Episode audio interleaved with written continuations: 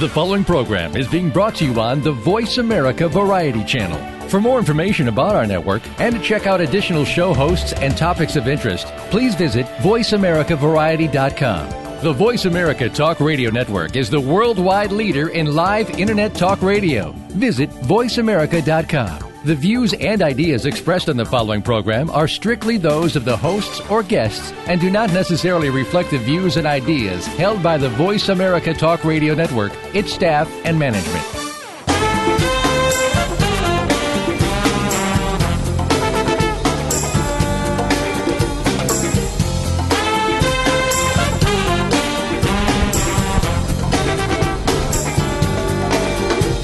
Archaeology is often viewed as a fascinating, eclectic, yet ultimately quaint pursuit. This program explores archaeology from the perspective of professionals who demonstrate that in the 21st century, archaeology and its subdisciplines may hold the key not only to our past, but to our present and future. Welcome to Indiana Jones Myth, Reality, and 21st Century Archaeology with your host, Dr. Joseph Schuldenrein. Spend the next hour exploring where we came from and where we're headed with a leading researcher and practitioner in the field. Now, here is Dr. Schuldenrein. Good evening, everybody. This is Joe Schuldenrein with another segment of Indiana Jones Myth, Reality, and 21st Century Archaeology.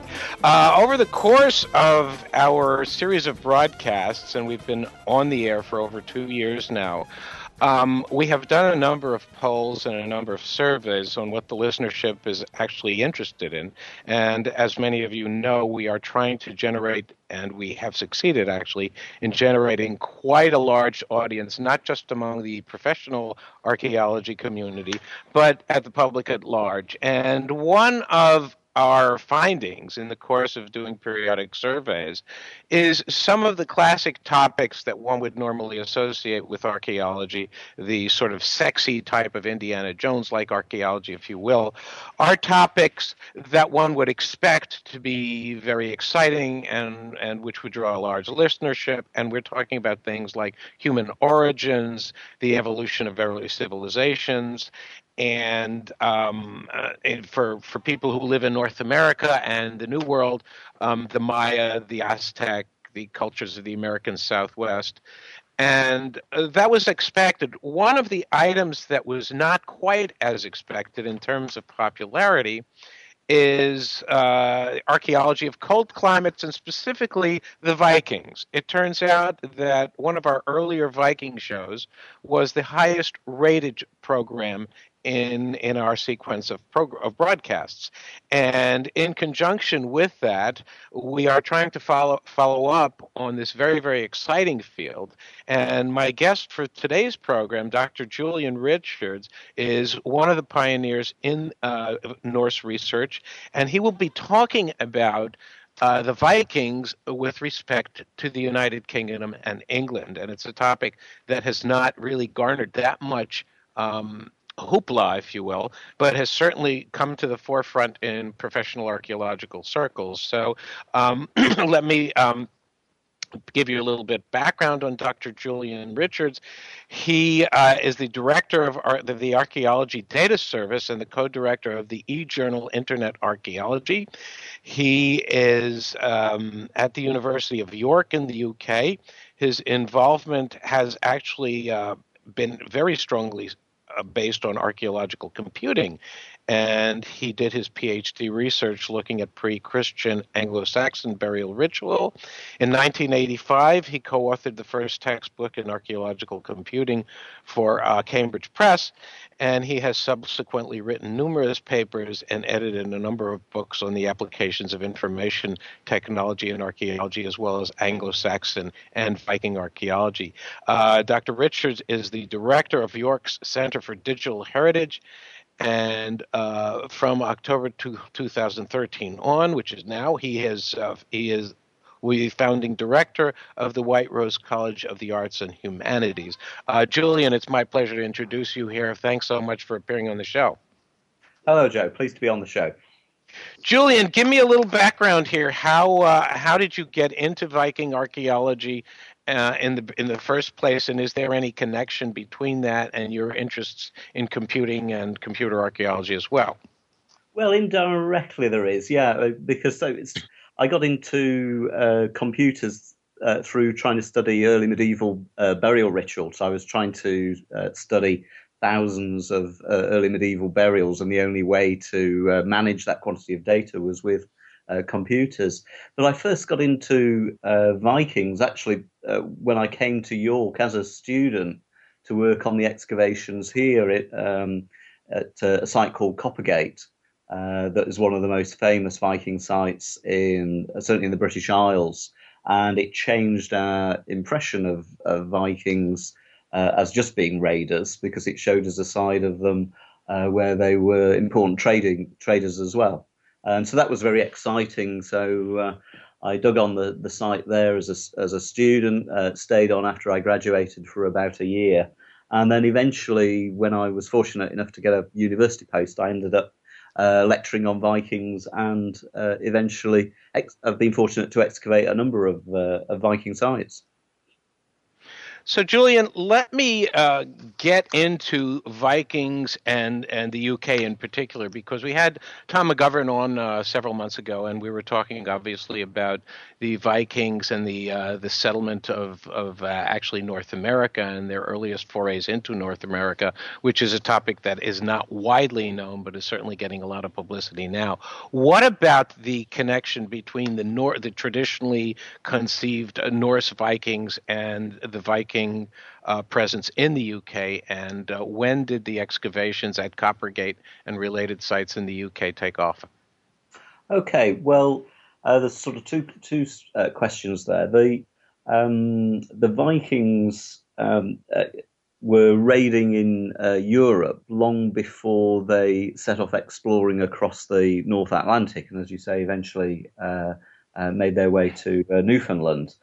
so the earliest Viking raids in um, Europe are probably around about 800. We have sort of documentary sources that uh, place these in the 780s and 790s, although though there may have been earlier raids than that. And they sort of go on really for a period of about um, well 300 uh, years almost, uh, but changing in character over that time from initial sort of coastal exploratory raiding, just grabbing loot, going for monastic sites along the coast, and then taking that back to Scandinavia and then over time, they start to come across with larger armies.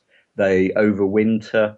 Uh, they eventually set up towns or help to establish towns um, in uh, various European places, including the UK. And we started to learn about those uh, towns, such as uh, York, really through urban excavations from the 1970s uh, onwards.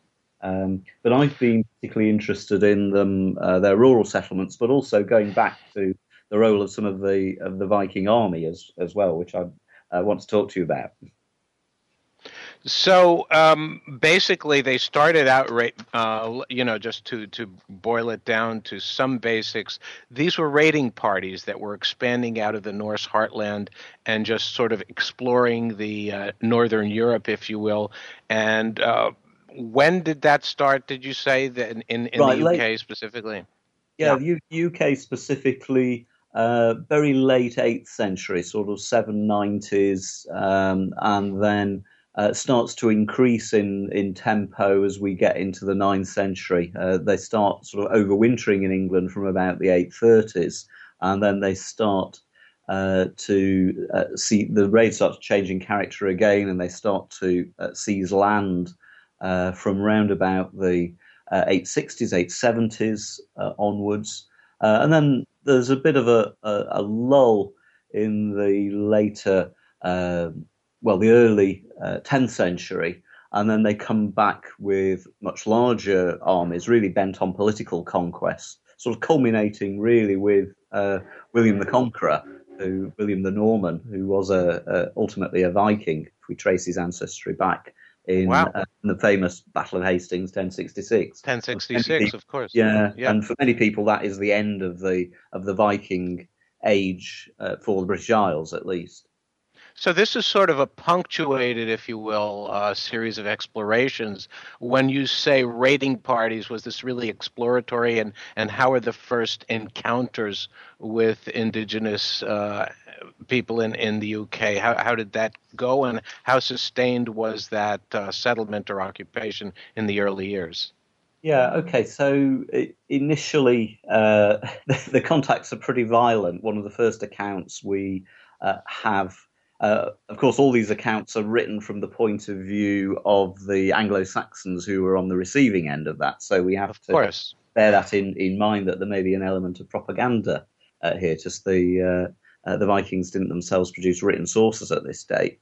but one of the first accounts is of a Viking raiding party that lands on the uh, south coast of uh, England at, at uh, a place called Portland Bill, where we're told that the King's Reeve, who would have been the King's representative, who was normally his job would have been to go out and um, meet a, a, traders or so forth to make sure that they were going to pay their tax. And we're told that they set upon him and kill him, which probably wasn't the outcome he was uh, expecting. um, and uh, then we're told of a raid in the late in the 790s on a famous monastery at Lindisfarne off the northeast coast of England, and uh, Alcuin, who is actually writing probably from Germany at the time, so he's he may not be um, in full uh, possession of the facts, but uh, he is horrified uh, by this event uh, and says that never before have we uh, seen such sort of horrendous uh, events of, of, these Vikings setting upon God's church and putting it to the to the to fire and to the sword. Um, but uh, yeah, as, as I say, these early raids are pretty sporadic. Um, it seems as if they're sort of uh, probing, really motivated by uh, sources of silver, uh, and then the raids start to develop um, into more sustained campaigns, probably larger numbers. We think the initial raids were probably just one or two or, or, or three ships, but then we suspect that the um, they come back with much more substantial uh, forces in the uh, in the mid ninth century. Is there any archaeological evidence of their presence in the early years? Ships, uh, artifact sets associated with the Norse uh, Vikings? No, the, the the problem with sort of raiding activity is that it's it's quite difficult archaeologically to um, find clear evidence for it. So the evidence for the early raids is uh, a lot of it comes from some historical sources, but what we do find are is indirect evidence in the in the form of hoards of uh, coins, uh, which we suspect in many cases may have been buried uh, to protect them from raiders. And what we also find is um, Anglo Saxon and Irish metalwork finding its way back to Scandinavia. And we suspect that a lot of that is as a result of loot uh, of uh, English and Irish monasteries. So a lot of the data is actually from transport from the UK back to the Norse heartland, if you will. That's right. It's a sort of movement of uh, of items. I mean, we we we do have some knowledge of, of Viking ships of this period, but that's largely from Scandinavia. We don't have any examples uh, from the British Isles. And what about the documentary evidence? What is the, what are the primary sources for that? Well, one of the best sources for England is a early document called the, uh, which goes by the name of the Anglo-Saxon Chronicle, uh, and we suspect that it was sort of first started being set down at the uh, command of, of King Alfred, one of the famous early Anglo-Saxon kings of, of, of, Wessex. So it was probably actually written down, although there are various manuscripts. We, we think it was set down first in his court, possibly in Winchester, in in southern England. Uh, and it really it's just a, a, a, an annual account of some of the key events of that uh, year. Um, uh, sometimes you get a, a longer entries, uh, but often it's a very brief entry that just says, well, in, for example, in this year there was a, a, a Viking raid at such and such a, a place. Um, and doesn't really tell us much more about it. It may say that, that this year 30 ships of the Vikings uh, uh, sailed up the uh, the Thames or accounts like that. So again, it's from uh, people on the receiving end of the of the raids, but it's an important uh, historical uh, document. We're going to take a brief break and we will return to our very fascinating discussion with Dr. Julian Richards on the Viking presence in the UK. We'll be back after these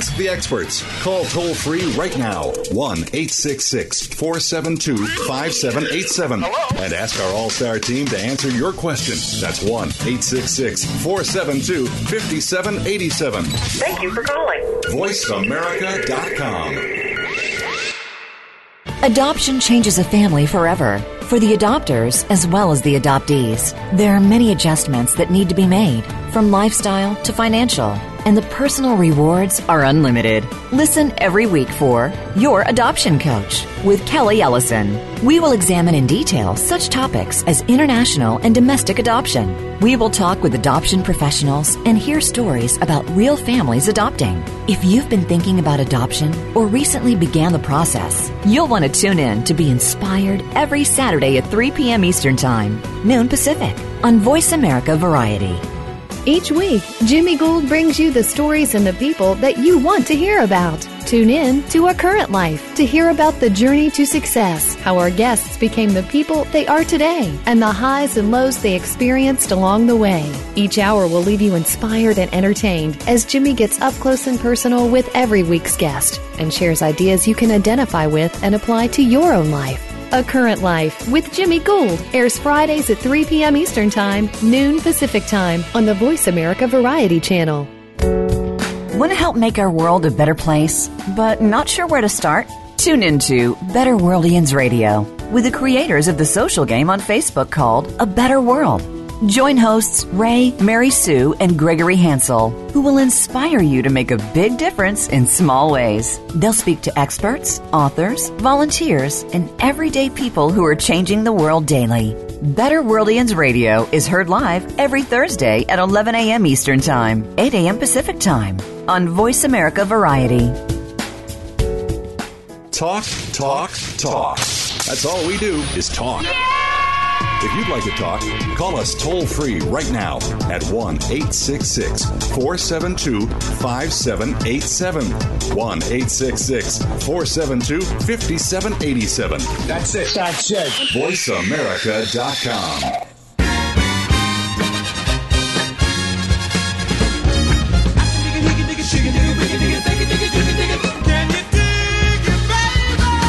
listening to Indiana Jones Myth, Reality, and 21st Century Archaeology with Dr. Joseph Schuldenrein. To be a part of our discussion today, please call 1 472 5788. That's 1 472 5788. Or send an email to Indiana Jones Myth Reality at gmail.com. Now, back to the program.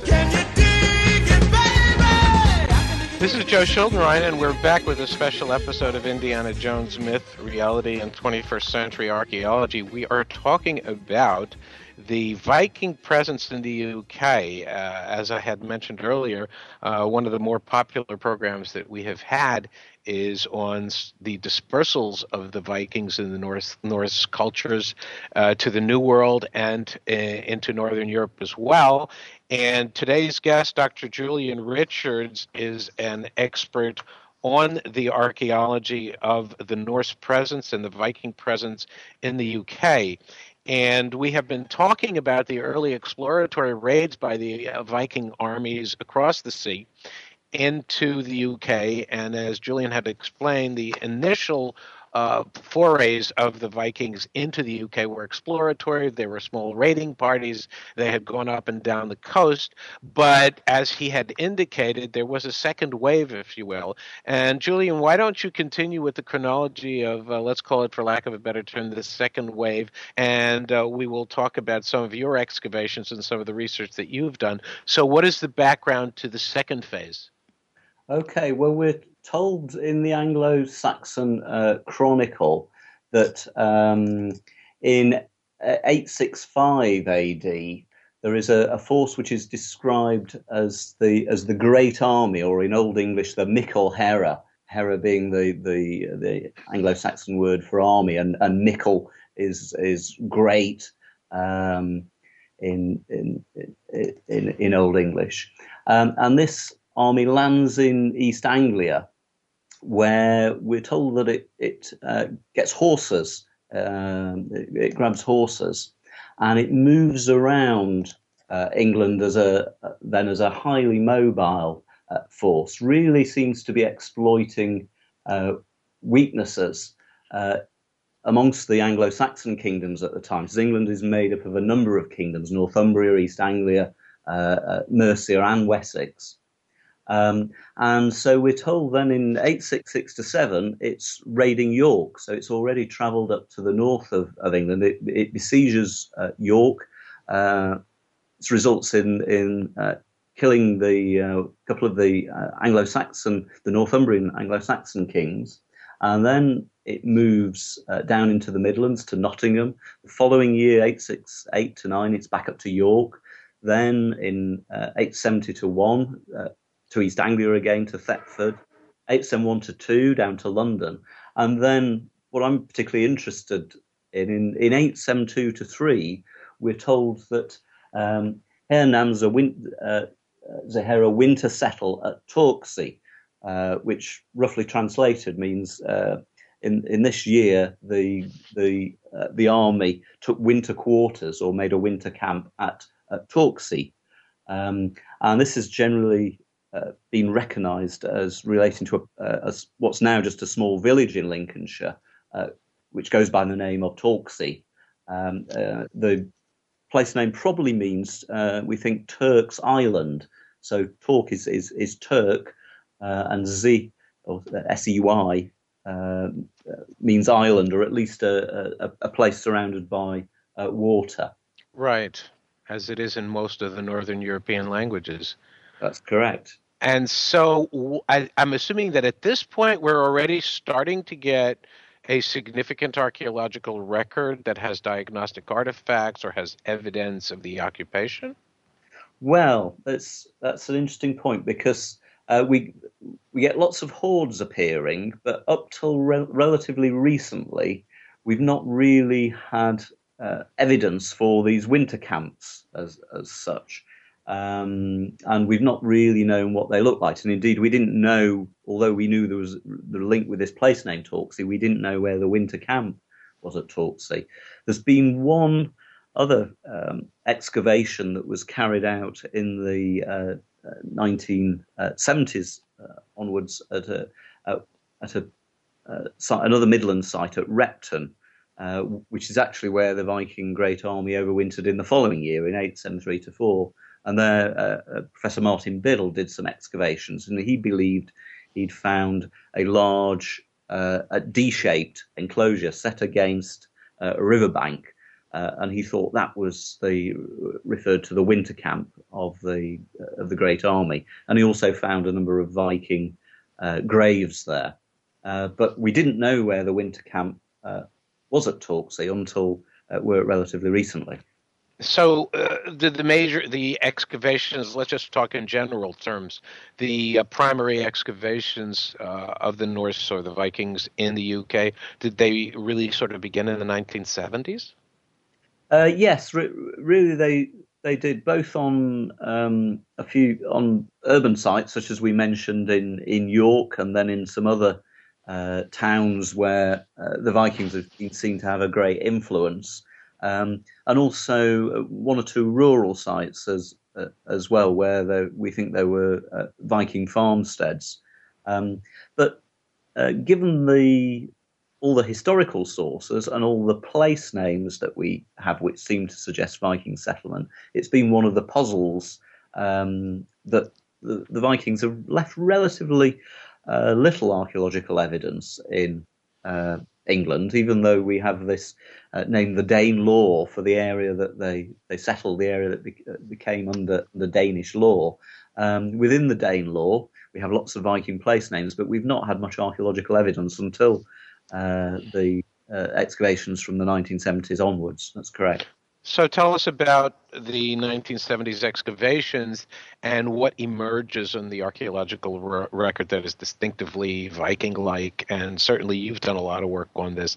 And and how did you read the archaeological record as you were proceeding to do the excavations? Okay, well let's let's talk a little bit first about uh, some of the of the towns, and, and I'll talk particularly about uh, York. Um, uh, York had been a important Anglo-Saxon trading site. It, it, went under the Anglo-Saxon name of of Eoforwic, and it clearly was a at the confluence of the rivers Ouse and, and Foss, there was quite an important trading settlement with continental merchants, Frisians, and so forth, who were uh, importing wine. We we know probably uh, other exotic items as as well uh, into York, and this was sort of being uh, probably controlled by the Anglo-Saxon kings. Uh, but then what we see, and, and Coppergate is one of the best um, uh, examples of, of this is um, that when the, the come, there is a disruption of those initial trading sites and a, and a gap in a, in a, for a few years. And then on Coppergate, we see from the 880s onwards uh, the establishment of regular trading uh, plots um, and initially wattle built uh, rectangular houses um, where there's evidence for a whole variety of craft working going on. Uh, some of it is jewelry making in uh, glass beads and amber beads, uh, as well as metalworking, creating um, lots of uh, decorative metalwork. A lot of it is actually what we call costume jewelry. It's really quite junk jewelry, but in a Scandinavian art style, or sometimes with a, a hybrid art style, which mingles a sort of Anglo-Saxon form of brooch, maybe with um, uh, Scandinavian decoration, so sort of dragons and, and so forth punched onto onto this. And this seems to be a, a dress fashion that gains in popularity uh, from the uh, the ninth century onwards. And you can imagine the sort of um, Anglo-Saxon farmers' wives coming into the markets in in York and uh, acquiring this jewelry, acquiring what we call call really a, an Anglo-Scandinavian culture. So you can imagine York at the time was quite a bustling uh, metropolis, merchants probably from uh, from all over, uh, manufacturing going on. It's the, certainly the picture from the the York Coppergate excavations is a very noisy, dirty, uh, smelly place. Right. Uh, um, so that's it gives us a picture of a sort of contribution of Scandinavian merchants to the development of urbanism uh, in uh, England, certainly. Uh, they didn't invent it, but they were certainly a, a, a catalyst uh, to the development of towns. So, are we seeing a, an integration of any sort or a cross cultural convergence a little bit between the uh, the Norse settlers and, and the Anglo Saxons?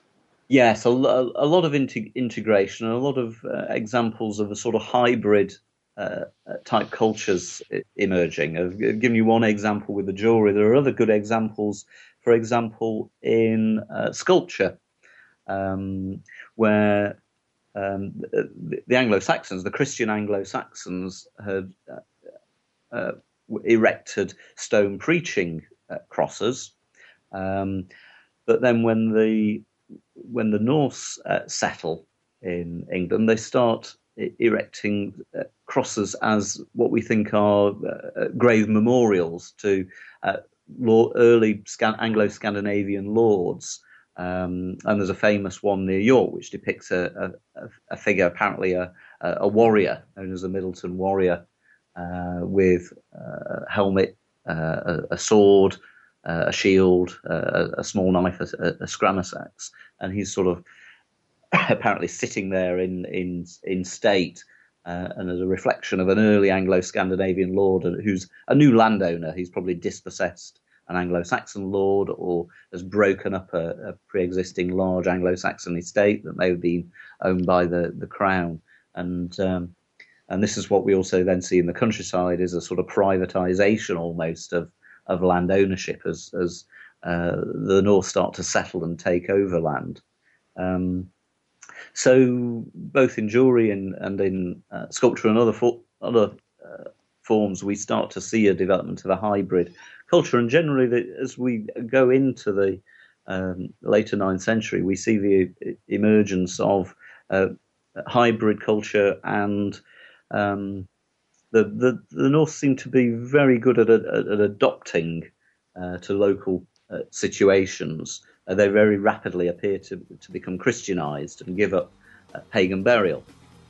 Uh, and probably then just buried in churchyards as the Anglo Saxons would have been.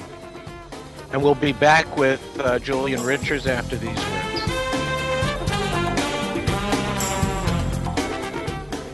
News, opinion,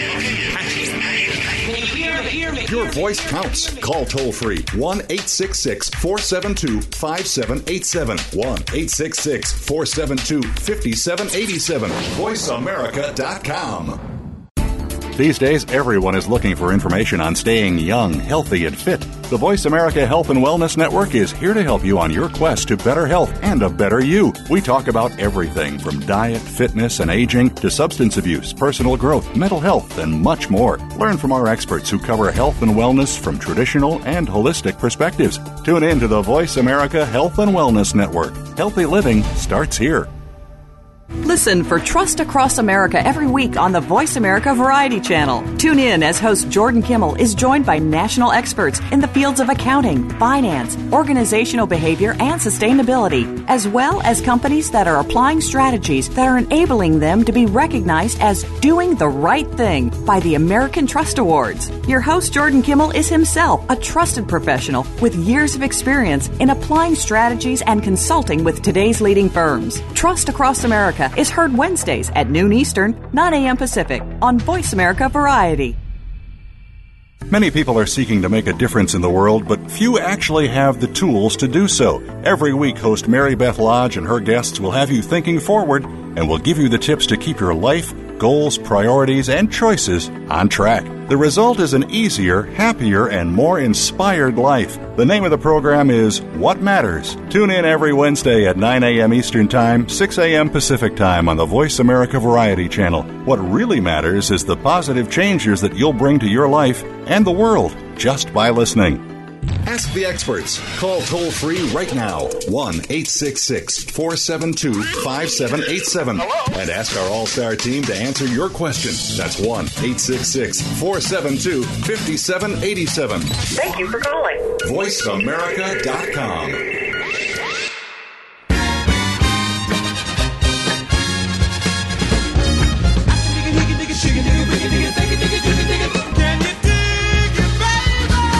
listening to Indiana Jones Myth, Reality, and 21st Century Archaeology with Dr. Joseph Schuldenrein. To be a part of our discussion today, please call 1 472 5788. That's 1 472 5788. Or send an email to Indiana Jones Myth Reality at gmail.com. Now, back to the program. This is Joe Schuldenrein, and we're back with a very special and fascinating episode of Indiana Jones Myth, Reality, and 21st Century Archaeology. We are talking about the uh, not widely known settlement of the Norse and the Viking culture in the east of England and in, in the northern sectors of the UK. One of the uh, prominent archaeologist who has worked on that particular issue is Dr. Julian Richards. And uh, we were talking about sort of the hybridization of cultures, the imposition, in the sense, of the Norse culture into the Anglo Saxon heartland, and the incorporation of a lot of cultural elements of the Norse culture into the actual uh, Anglo Saxon civilization and probably into the adaptive strategies and to the organization of uh, of urban communities in um, in the UK. Julian, why don't you tell us a little bit more about how extensive that influence was, and did it actually affect uh, settlement patterns and uh, the geography of the Norse uh, distribution in the UK? Uh, yes, I mean, I mean the, the the settlement uh, areas, we're, we're, thinking well, the, main sources for uh, drawing a map, as it were, of, of Viking England have been uh, traditionally was the was the place name uh, evidence, and uh, this largely comes from names of of uh, English villages. Now the problem here is that these are first recorded in the Domesday uh, book in the 1080s, so they are later than the period of this uh, first settlement that we're talking about right. in the late ninth century. But in for much of eastern England, um, around Yorkshire, Lincolnshire, and East Anglia, we get a preponderance of village names that have a Scandinavian element. So place names ending in, in by, such as near York, there's a little village called Haxby. Um, mm-hmm. By is the uh, the Norse name for uh, word for a village. It gives us our name, the, the, the word the bylaw, the law of the village.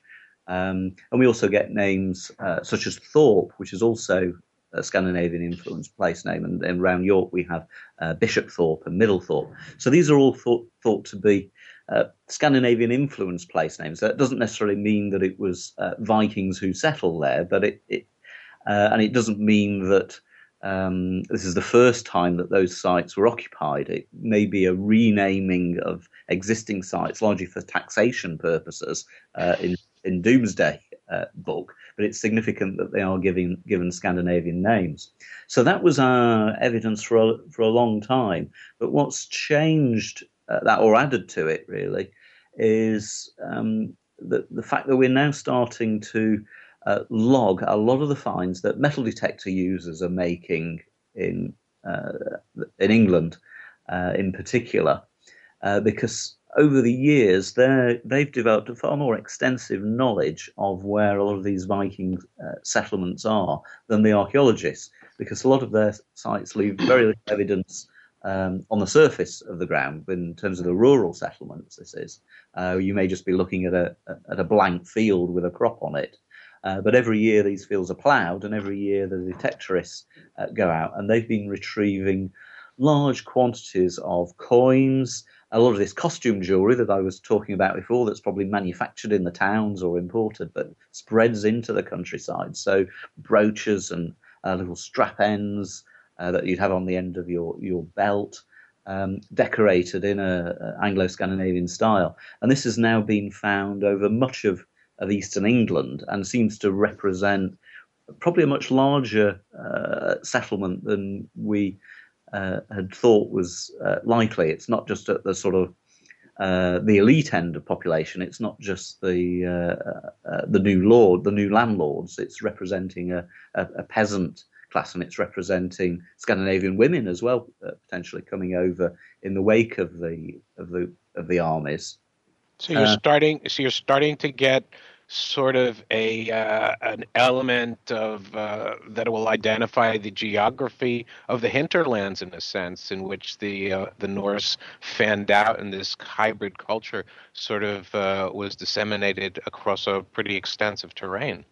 Uh, uh, that's right, and it's um, it does actually do quite well correspond to um, the demarcation which uh, comes from a treaty which uh, King Alfred made with the, the Danish warrior leader Guthrum, uh, mm-hmm. and set out a, a, a, it was a treaty called the Treaty of, of, of Wedmore um, uh, that was uh, made in the late 870s, and this demarcated an area to the south and west of that that would remain under King Alfred's control, the Kingdom of Wessex, an area and an area to the northeast of, of that uh, that was under the control of the Vikings, and that late in later sources that's referred to the Danelaw, the area of the of the Danish law, um, and it covers uh, most of Yorkshire, most of Lincolnshire, East Anglia, uh, quite a bit of the Midlands as as well. And then in later years, we also see Scandinavian uh, influence in uh, northwestern England. Possibly this is a secondary migration that comes from uh, Ireland in the uh, early 10th century. But the, the area of the Lake District and, and Cumbria also has a lot of Scandinavian influence. So, uh, in terms of just the settlement geography, uh, are they tending to settle in areas that are familiar to them from their home countries? Because uh, the geography of the UK is, is obviously a little different from that yeah. of the Norse heartland, but they tend to move into lake areas that that that have water and and and, and the types of geographic features that are familiar to them because that's that's a pattern everywhere for migrations. Yeah, well, there's a, that's an interesting question. There may be an element of, of that. I mean, we, we know that the uh, the Viking armies and the Viking settlers were drawn from a number of the Scandinavian uh, countries, from Denmark, uh, Sweden, and Norway. and of course those countries have a very varied geography, and the geography of, of, right. of, of De- and the topography of Denmark is actually quite similar to uh, lowland England. Yeah, uh, I mean Jutland, for example, is uh, is fairly flat. Uh, nowhere's very far from from from water. Uh, it's not so different from East Anglia and areas of, of Lincolnshire. Um, whereas uh, Norway, obviously, uh, much more mountainous, lots of, of, of, fjords and so forth, and that certainly has similarities uh, with uh, the northwest of, of England, the, the, Lake District area. Um, right. It may be that that, that um, there is a, a, regional preferences according to uh, where some of the settlers came from, but they'd also. It's important not to forget that this army uh, these armies had been traveling around a lot and raiding different parts of Europe. They'd not necessarily come straight from Scandinavia. Uh, right. Uh, some may have come from, from France and so forth and been on the move for a long time and may have picked up uh, uh, local warriors which may uh, not have not come from Scandinavia at all. Right. How far how far north did they extend? Did they go into Scotland? Uh, yes, they did. Although we we um, we don't really have historical sources for Scotland, but we do have quite a number of Viking graves, particularly um, in the northern and western Isles, in the in uh, Shetland and, and, Orkney, and in the Hebrides as well, and, and settlement evidence. Uh, and there, we think the the Norse, the Nor the Norwegians were probably particularly important, and it's probably those groups that then leapfrogged across the uh, the North Atlantic, going sort of to uh, to Iceland, to the Faroes, and ultimately uh, to Greenland and to uh, Newfoundland. Right. You anticipated my question. That's what I was saying. They were going to be going to. They would be perfect candidates to go into Shetland, and, and from there to points west and, and west and north, in fact, and, and to move into that area. Exactly. And uh, they, you mentioned before that they did not get into Wales. Um, geography, well, what was that? Uh, well, yeah, there, there, there's some coast evidence along the coast in uh, around Wales uh, for some limited raiding, possibly one or two settlements, but um, very little evidence from uh, central Wales uh, for any Viking activity. It could be that um, because of the, present day geography, uh, it's more difficult to, to find. But I think probably the, the, general picture is yeah, but much less Viking settlement in in, in Wales. And uh, do we have any information as to what the chronology was for the Western settlement? And was it much later into, say, Shetland and then taking off into Greenland and places like that? Yeah, the, the, probably later. The the chronology is more uh, difficult because of the um, well, not so many coins, and also uh, right. the, the the shortage of historical uh, sources. But yeah, probably we're we're talking sort of 900 and then into a a, a, a thousand for the year 1000 for um, settlement in Iceland and, and so forth. Yeah. And I, I, guess one of the interesting elements of this, and I want to get into this with you, is uh, how much excavation is there right now on Viking settlements in the UK, uh, and and is are those are those programs largely UK based, or are there interchanges between Scandinavian based archaeological teams and folks in the UK? How is that working? Yeah, there are there are one or two uh, projects. There's not there's not it has to be said there's not many big Viking excavations going on at the moment. There are one or two research projects which I think some of which are collaborations with a number of universities, including Scandinavian universities in um, uh, Shetland and, uh, and Orkney. Um, less so in, in England at the moment, and uh, because there's um, not been very many big ex- urban excavations over the recent years, um, there's uh, not been so much work as, as, there was in the in the 70s and 80s. Uh-huh. Okay, we will be back with our very special guest, Dr. Julian Richards of York University, after these words.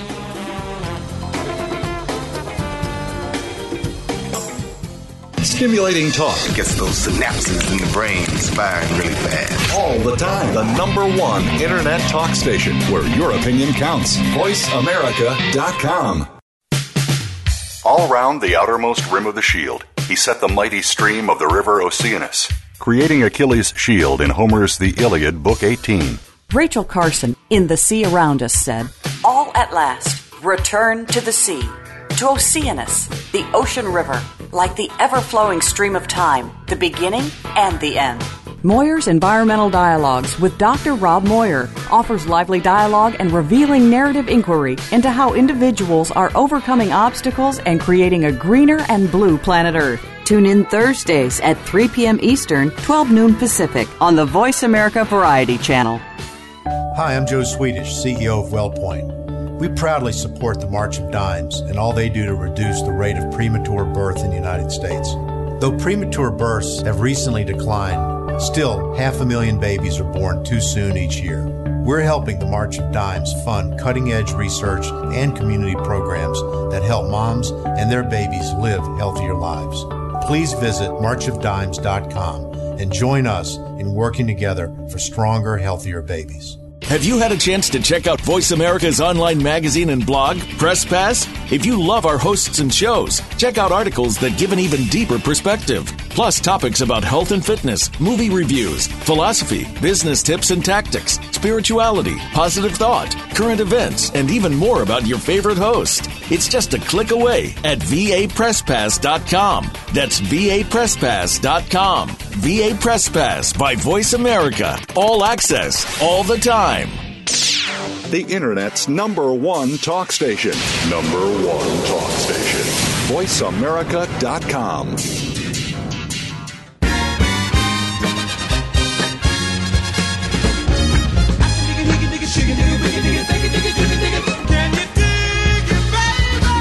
You're listening to Indiana Jones Myth, Reality, and 21st Century Archaeology with Dr. Joseph Schuldenrein. To be a part of our discussion today, please call 1 472 5788. That's 1 472 5788. Or send an email to Indiana Jones Myth Reality at gmail.com.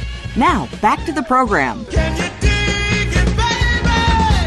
We're back. This is Joe Schuldenrein with a special segment of Indiana Jones Myth, Reality, and 21st Century Archaeology. As I indicated earlier, one of the greater fascinating topics that listenership has pointed up is the entire question of the Norse and the uh, what's emerging as a much wider pale of settlement, if you will, of the Norse and the Scandinavian populations disseminating out to the west and into northern Europe, into the UK and ultimately into the New World as well. Uh, the imprint of the Norse invasions and the Norse occupations and settlement into the UK is something that is not widely known. I, uh, people in Europe, I think, are probably much more familiar with it than uh, than those in North America. But one of the uh, premier scholars in this domain is Dr. Julian Richards, and he has excavated a number of sites, the most prominent which are, are Torksey and Coppergate. And uh, Julian, why don't you tell us a little bit about the excavation itself at Torksey? Right. Well, it's early days for the excavation, and this is a collaborative project between University of York and University of Sheffield, uh, with Professor Dawn Hadley and also the British Museum, um, as well as a number of other uh, uh, collaborators. And it's a very exciting uh, site because uh, I think I mentioned earlier, we know from the historical sources that we're told that the Viking Great Army overwintered there, but we've never really known where their winter camp was and it was uh, uh, the late Mark Blackburn, a numismatist at the Fitzwilliam Museum in Cambridge, who started logging finds which had been recovered by metal detector users from uh, a number of fields to the north of the present day uh, village, uh, fields which are adjacent to the River Trent. Uh, mm-hmm. Which is navigable at this point. It joins a Roman canal, the Fosse Dyke, which links the Trent to right. Lincoln. So, an important transport route, quite probably quite a strategic uh, point as well. And the finds that he started logging were exceptionally rich because they included, uh, well, uh, over up to 300 Anglo-Saxon coins, uh, over 100 Arabic coins. These are what are called dirhams. These were mostly cut up as uh, bullion also a number of pieces of what we call hack silver. These are sort of ingots where silver has been uh, melted down and then turned into ingots, uh, but also includes bits of silver jewelry cut up.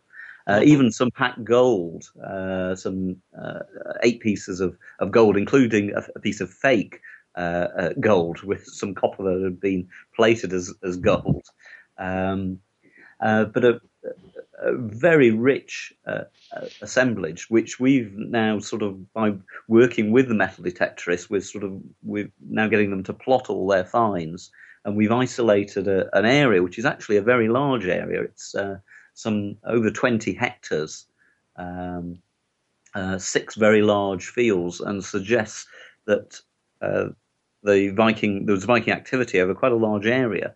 But what's particularly interesting is looking at the dates of these finds. We can actually narrow down the occupation from the coins that we've got to a single virtually to a single year to 872 to 3. So this is very rare in archaeology. It's a bit of like course, yeah. It's a bit like Pompeii in the sense that we've got right. a finds assemblage that relates to a snapshot, a single period of time, uh, and a wealth of finds that just relate to this single episode in history.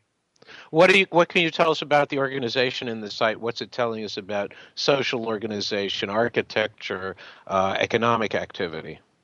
Well, it's yeah, it's uh, very interesting. It's it's early days for the project. We've only done some exploratory uh, work so far. A lot of geophysics survey, uh, some uh, uh, soil science uh, survey, trying to understand the topography of the of the site at the at the time because it's a landscape that's probably changed quite a lot. Of course, yeah, since, since the Viking period.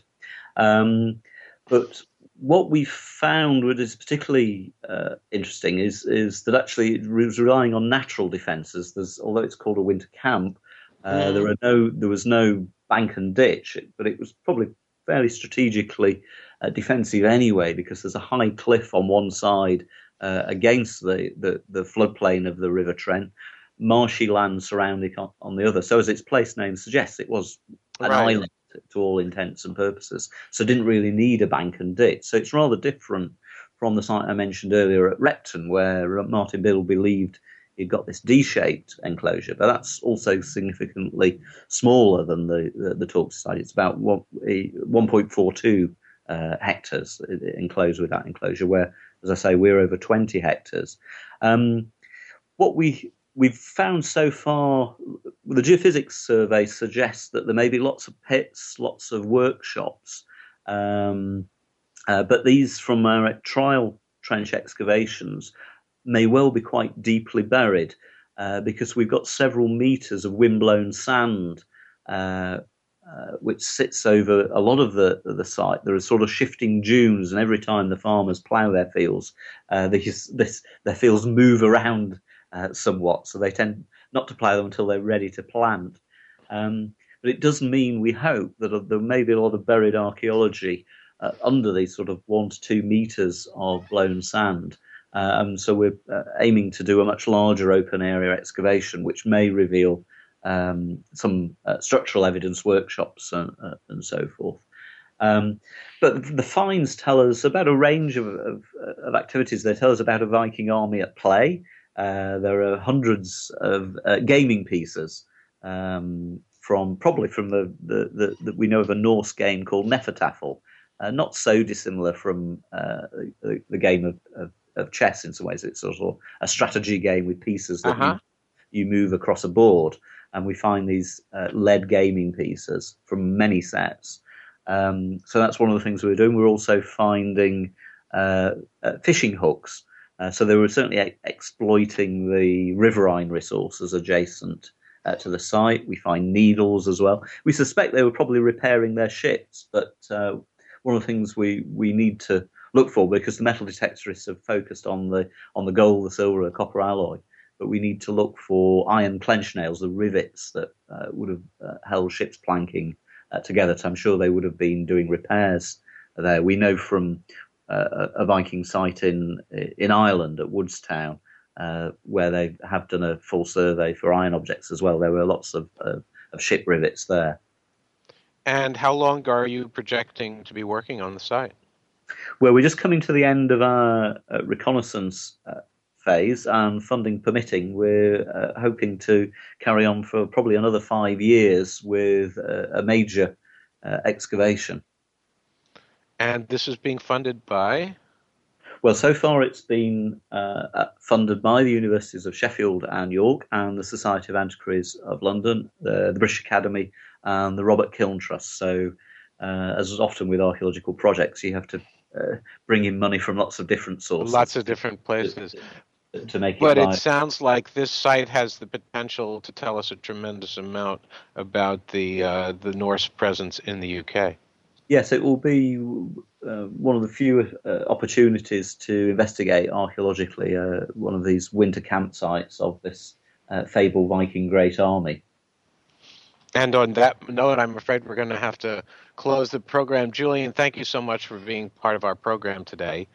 And uh, we're very excited to follow up on your work, and hopefully, we'll be able to have you on in a future episode so that we can uh, continue to look at this very, very fascinating topic. Thanks very much. Joe, thank you very much. That's my, my pleasure. Can I just uh, add that we've just been nominated for Current Archaeology's Research Project of the Year, and if your listeners would like to go online on the Current Archaeology site and vote for us, that would be very welcome. And we will include that in one of our blogs as well. Thanks, Julian. Thanks, Jeff. Thanks again for tuning in to Indiana Jones Myth, Reality, and 21st Century Archaeology with Dr. Joseph Schuldenrein.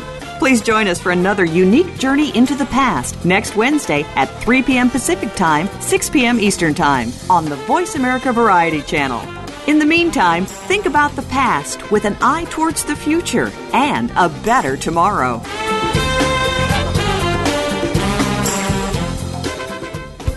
Thanks again for listening to the preceding program brought to you on the Voice America Variety Channel. For more information about our network and to check out additional show hosts and topics of interest, please visit VoiceAmericaVariety.com. The Voice America Talk Radio Network is the worldwide leader in live Internet talk radio. Visit VoiceAmerica.com. The views and ideas expressed on the preceding program are strictly those of the hosts or guests and do not necessarily reflect the views and ideas held by Voice America Talk Radio Network, its staff, and management.